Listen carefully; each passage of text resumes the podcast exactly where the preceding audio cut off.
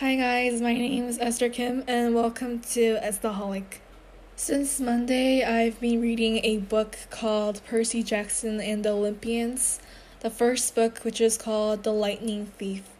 And this is my second time reading the series and it was so fun reading it again. The last time I read it all was around last year and I read it in about a few months. There are a total of 5 books in one series. And anyways, um, last week I read The Lightning Thief, and the summary goes like this: The first book of Percy Jackson and the Olympians, The Lightning Thief, is narrated by the main character of the story, Percy Jackson, who is the son of Poseidon and a half blood, which is half god and half human. During a school field trip, his teacher, Mrs. Dodds, turns into a Fury, which is an evil creature that guards Underworld, and tries to attack him.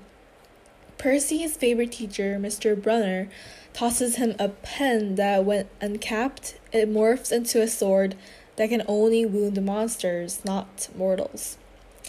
After uh, Percy defeats her, he realizes that his um, classmates, friends, and even Mr. Brunner, and also his best friend, Grover, doesn't remember what happened or who the Fury, the Mrs. Dodds was.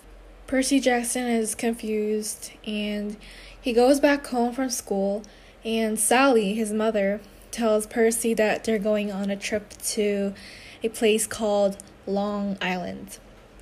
In the middle of the night that day, Grover, who later reveals himself as Satyr ha- and that everything happened at the night at the field trip was real, warns them of danger.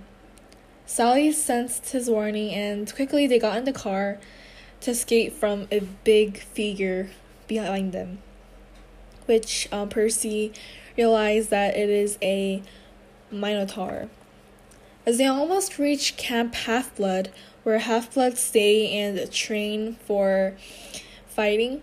The Minotaur grabs Sally, Percy's mom, and tries to kill her, but she disappears with a flash of bright light.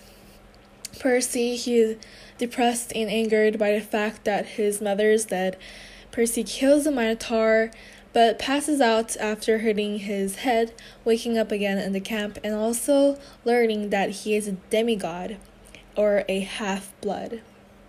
He realized that Mr. Brunner, his favorite teacher, is actually Chiron, the centaur who trained Hercules and more, and befriends other demigods like Luke Castellan, the son of Hermes, the god of messenger, and Annabeth Chase, the daughter of Athena, or the goddess goddess of wisdom